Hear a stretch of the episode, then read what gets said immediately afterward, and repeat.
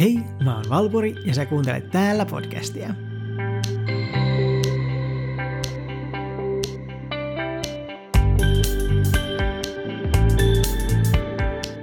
Olen tehnyt Patreon-tilin, jonka kautta voi tukea podcastin tekoa erikokoisella lahjoituksella 3 eurosta 15 euroon asti. Linkki Patreoniin löytyy jakson kuvauksesta. Tänään kuullaankin henkilöstä, joka teki historiaa. Roberta Cowell on ensimmäinen transnainen, jolle suoritettiin Britanniassa sukupuolenkorjauskirurgiaa.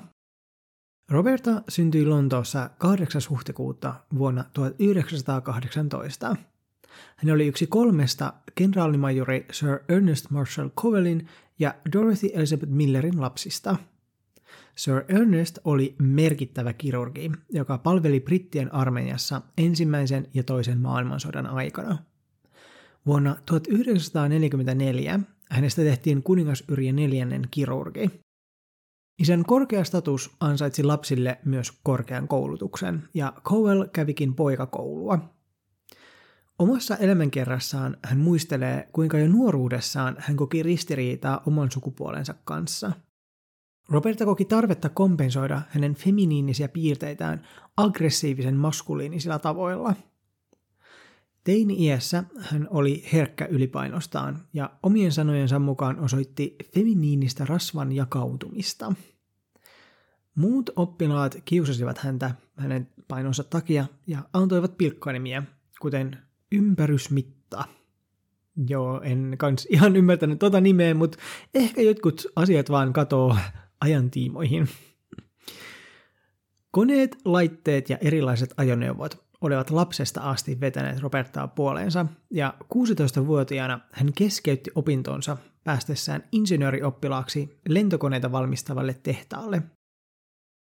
Elämän kerrassaan Roberta Cowell's Story hän kertoo, kun 16-vuotiaana hän osallistui joukkoon tennisturnauksia.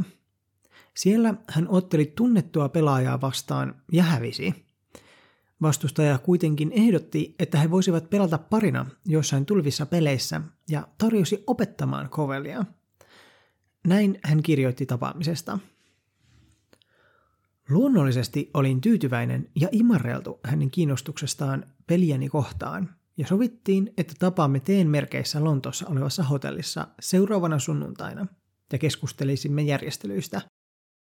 Hän yöpyi hotellissa ja teitä tarjoiltiin hänen huoneessaan – Minun täydelliseksi kauhukseni oli pian ilmeistä, että kiinnostus ei ollut niinkään minun peliäni kohtaan kuin minua. Ampaisin ulos huoneesta ja kiidin alakertaan, enkä koskaan puhunut hänelle enää. Kun muistelen tapahtumaa nyt, muistan, että hän oli melko nuori ja viehättävä.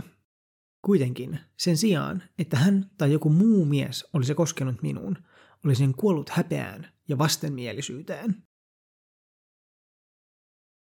Nämä homofobiset ajatukset ajoivat häntä vielä enemmän aggressiivisen maskuliinisuuden esitykseen, koska Cowell ei halunnut homojen olettavan hänen olevan yksi heistä.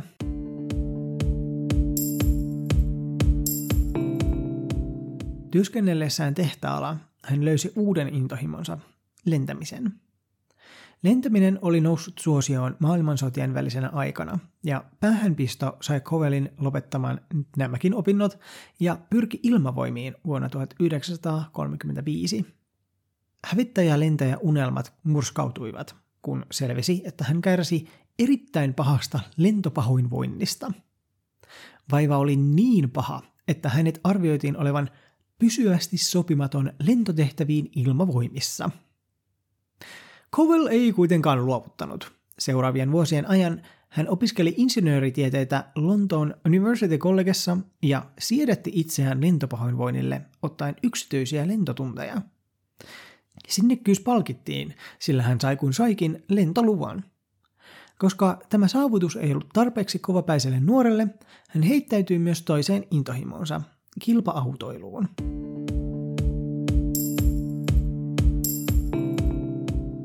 Jo teininä hän pujahti hallareihin pukeutuneena kilparadan varikkoalueelle ja torjoutui auttamaan kilpa-autojen huoltamisessa.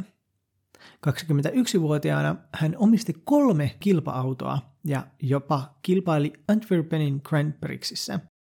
Opiskellessaan hän tapasi tulevan vaimonsa Diana Carpenterin, joka oli myös insinööriopiskelija ja moottoriurheiluhullu.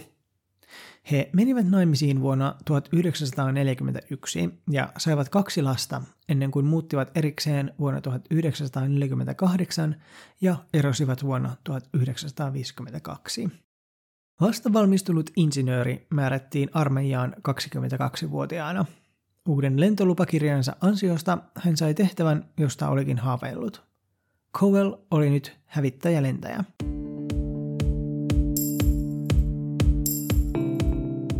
Kesäkuussa vuonna 1944 tiedustelulennolla ollen Cowellin koneeseen tuli vika, jonka takia hapensyöttö petti ja lentäjä menetti tajuntansa.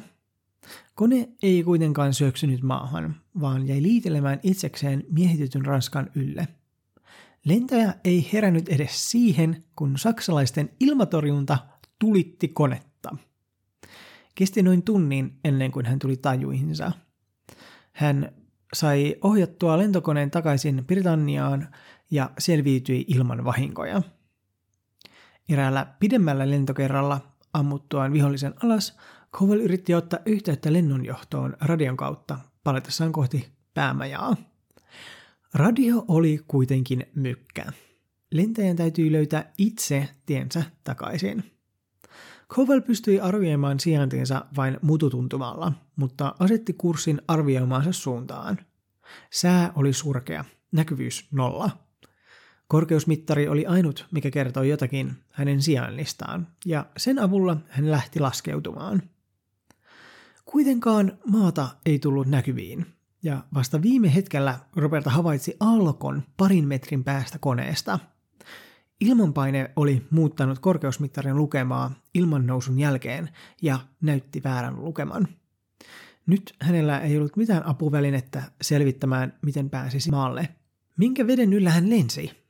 Lopulta hän valitsi suunnakseen lännen ja parin minuutin kuluttua näki kuivaa maata. Sateen läpi hän onnistui laskeutumaan pellolle, joka oli aivan rannikolla olevan jyrkänteen reunalla. Tämän lisäksi lentokoneen moottori yski ja kuoli. Polttoaine oli nimittäin loppunut. Cowellin onneksi hän oli kuitenkin laskeutunut Englantiin. Tuuri kuitenkin loppui saman vuoden lokakuussa. Cowell oli juuri täyttänyt 26 vuotta, kun hänen koneensa ammuttiin alas ja hänet otettiin vangiksi Saksan vankileirille. Kun saksalaissotilaat kuljettivat häntä, Roberta yritti paeta kaksi kertaa, mutta molemmat yrityskerrat epäonnistuivat. Hän oli Stalag Luft yhden vankileirillä yhteensä viisi kuukautta. Kuten voi kuvitella, tämä ei ollut helppoa aikaa hänelle. Olosuhteet olivat kovat, ruuasta oli niin kova pula, että vangit joutuivat syömään leirissä olevat kissat. Ja koska heillä ei ollut polttoainetta kokkaamiseen, kissat syötiin raakana – Covell laihtui yhteensä 23 kiloa vankeusaikanaan. Ajankuluksi vangit opettivat toisilleen kursseja ja tai järjestivät näytelmiä. Covell opettikin insinööritaitojaan vankitovereilleen. Näin Roberta muistelee niitä aikoja. Minua pyydettiin näyttelemään naisroolia yhdessä näytelmässä, mutta kieltäydin epäröimättä. Roolin hyväksyminen, se, että antaisin hiusteni kasvaa niin, että olisin tehnyt realistisen esiintymisen lavalla, olisi ollut julkinen julistus homoseksuaalisuudesta. Jossain määrin sama ongelma oli kohdannut minua kerran aiemmin, vielä koulussa, mutta koulussa minut oli käytännössä käsketty pukemaan hame, ja kaikki olivat tienneet, etten voinut kieltäytyä. Leirillä oli tärkeää tehdä kantani täysin selväksi, enkä epäilyt sitä, missä seisoin – Minulla ei ollut minkäänlaisia homoseksuaalisia taipumuksia. Ajattelin, että olin maskuliininen kaikilla tärkeillä tavoilla. Leirillä oli suosikkivitsi sanoa, koti ennen joulua tai homo ennen pääsiäistä. Mutta siellä oli todellisuudessa vain hyvin pieni määrä avointa homoseksuaalisuutta. Joissakin tapauksissa homoseksuaalit muodostivat omat kombinaattinsa. Kuten aina, he olivat tehneet asioista minulle vaikeammaksi ottamalla sen itseensälvyytenä, että olin yksi heidän joukostaan. Puna-armeija vapautti vankileirin huhtikuussa 1945. Sodan jälkeen Cowell perusti oman tallinsa, jossa hän rakensi kilpa-autoja. Tämän lisäksi hän kilpaili ympäri Eurooppaa. Tämä oli Robertalle vaikeaa aikaa, sillä sodan traumat vaivasivat häntä päivin ja öin. Hän koki myös suurta ahdistusta, mutta syytä siihen hän ei tiennyt. Cowell hakeutui eri psykiatreille, mutta ei saanut toivoamansa apua.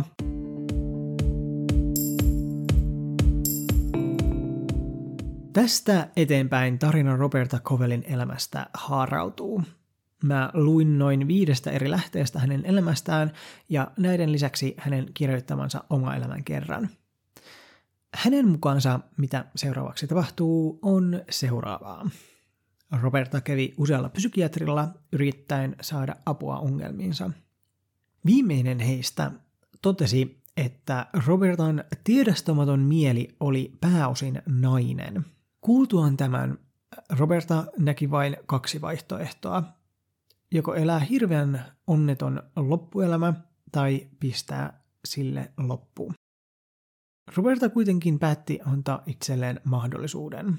Cowell hakeutui hormoneihin erikoistuneen lääkärin luokse, ja tutkimusten jälkeen tultiin siihen tulokseen, että Roberta oli intersukupuolinen. Lääkäri tarjoutui auttamaan häntä ja näin hän aloitti hormonihoidot. Ja sitten, että miten muiden lähteiden mukaan tapahtui, oli, että hän oli lukenut tohtori Michael Dillonin artikkelin, jossa tämä kirjoitti, kuinka ihmisten tulisi saada päättää omasta sukupuolestaan ja siitä, millaisessa kehossa he saisivat elää. Dillon oli ensimmäinen brittiläinen transmies, jolle oli tehty falloplastia, eli rakennettu kirurgisesti penis. Roberta kirjoitti Dillonille ja heistä tuli erittäin läheisiä.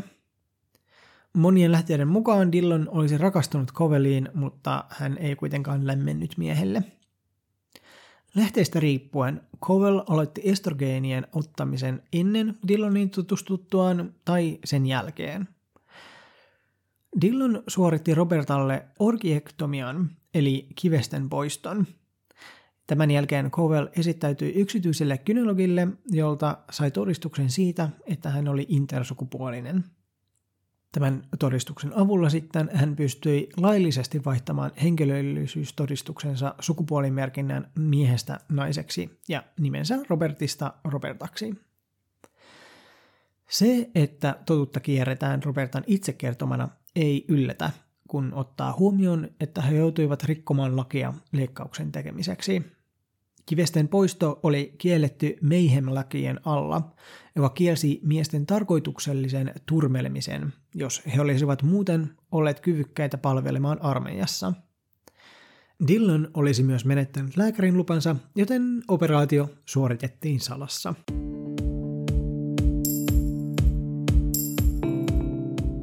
Hormonien tekemät muutokset olivat huomattavat.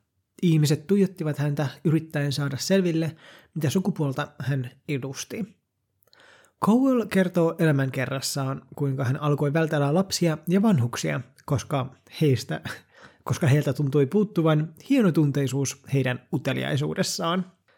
Tarinat yhdistyvät taas vuonna 1951, jolloin Sir Harold Gillies, mies, jota pidetään plastiikkakirurgian isänä, suoritti Robertalle vakinoplastiaan. Hän oli harjoitellut tätä vakinoplastia-leikkausta aiemmin vain ruumiilla, ja Roberta oli ensimmäinen henkilö, jolle tämä leikkaus suoritettiin. Kaiken kaikkiaan hänelle tehtiin 17 leikkausta.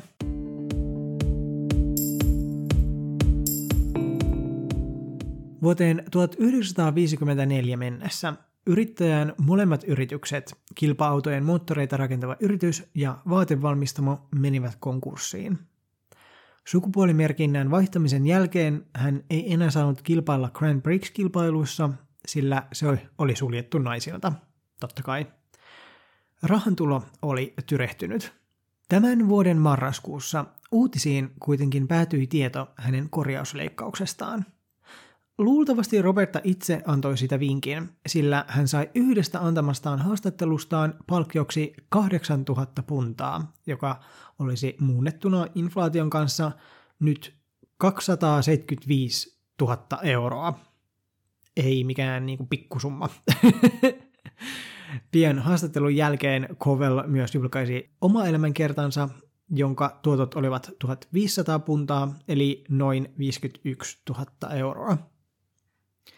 Amerikassa vuoden 1952 paikkeilla suurta sensaatiota aiheutti Christina Jorgensen, joka esitti amerikkalaisille ensimmäisenä sukupuolen vaihtamisen tai korjaamisen konseptille. Kuten nykypäivänäkin, transnaiset olivat erityisen suosittu aihe. Julkaisut linkittivät usein seksuaalisen suuntautumisen ja sukupuoli-identiteetin toisiinsa. Tämän takia sukupuolen korjaus yhdistettiin ristiinpukeutumiseen, naismaisuuteen ja homomiehiin.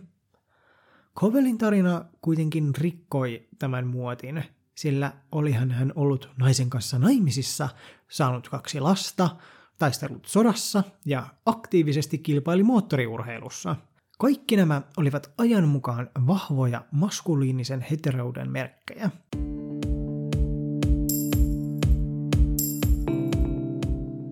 Roberta jatkoi aktiivista moottoriurheilua 70-luvulle asti, ainakin siinä määrin kun kykeni. Hän menestyi muissa sarjoissa ja voitot nousivat toisinaan julkisuuteen. Kaiken kaikkiaan hän voitti uransa aikana yli 400 kilpailua. Hän jatkoi myös lentämistä ja oli kirjannut yli 1600 tuntia pilottina. Raha pysyi kuitenkin ongelmana, sillä hänellä oli vaikea saada työpaikkaa. Roberta Cowell vetäytyi julkisuudesta, mutta ilmestyi haastateltavaksi Sunday Times-lehdelle vuonna 1972. Hän kertoi työskentelevänsä uuden elämänkerran parissa, mutta sitä ei koskaan julkaistu.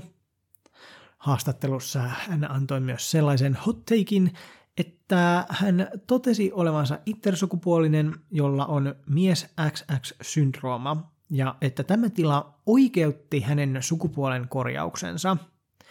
Hän puhui halveksivasti niistä ihmisistä, joilla oli XY-kromosomit ja korjasivat sukupuolensa miehestä naiseksi. Seuraava on lainaus siitä, mitä Cowell sanoi, ja varoitus sisältää transfobiaa. Ne henkilöt, jotka ovat seuranneet minun jälkeeni, ovat usein olleet sellaisia, joilla on mieskromosomit XY. Joten he ovat olleet normaaleja ihmisiä, jotka tekivät operaation avulla itsestään friikkejä. Me voidaan vain spekuloida, että miksi hän kääntyi näin rajusti muita transihmisiä vastaan. Sen verran, että mitä mä asiasta luin, tämä mies XX-syndrooma, jonka, jonka hän ilmoitti omaavansa, on sellainen, joka tekee sut steriiliksi – se juuri yleensä löydetään sitä kautta, kun tämän omavat menevät arvioitavaksi, että ovatko he hedelmättömiä. Robertalla oli kuitenkin kaksi lasta, ja kaikkien muiden mukaan, paitsi hänen, hän ei ollut intersukupuolinen. No, mene ja tiedä. Roberta Covell kuoli 11. lokakuuta vuonna 2011. Hän oli 93-vuotias. Hautajaisiin osallistui kuusi henkilöä, eikä siitä Covelin pyynnöstä ilmoitettu missään. Vasta kahden vuoden jälkeen The Independent-lehti kirjoitti asiasta. Ja tätäkin kautta hänen tyttärensä saivat kuulla hänen kuolemastaan. Roberta Cowell oli aika ristiriitainen henkilö – mutta sitä ei voi kieltää, etteikö hänen elämänsä olisi ollut mielenkiintoinen. Mä itse mietin sitä, että millaista rohkeutta tarvitsi olla ensimmäinen transnainen, jolle suoritettaisiin vakinoplastia. Oman kokemuksen pohjalta pystyn sanomaan, kuinka paljon itse harkitsin ja punnitsin ennen kuin päätin mennä falloplastia-leikkaukseen. Ja mä sentään tiesin, että mihin mä oon ryhtymässä – Kaiken kaikkiaan hänestä oli kyllä tosi mielenkiintoista lukea ja oppia lisää. Toivottavasti opit yhtä paljon kuin mä tämän jakson tekemisestä. Seuraa podcastia Instassa, Twitterissä ja Fasessa. Linkki Patreoniin löytyy jakson kuvauksesta. Kiitos kun kuuntelit. Nähdään taas. Bye!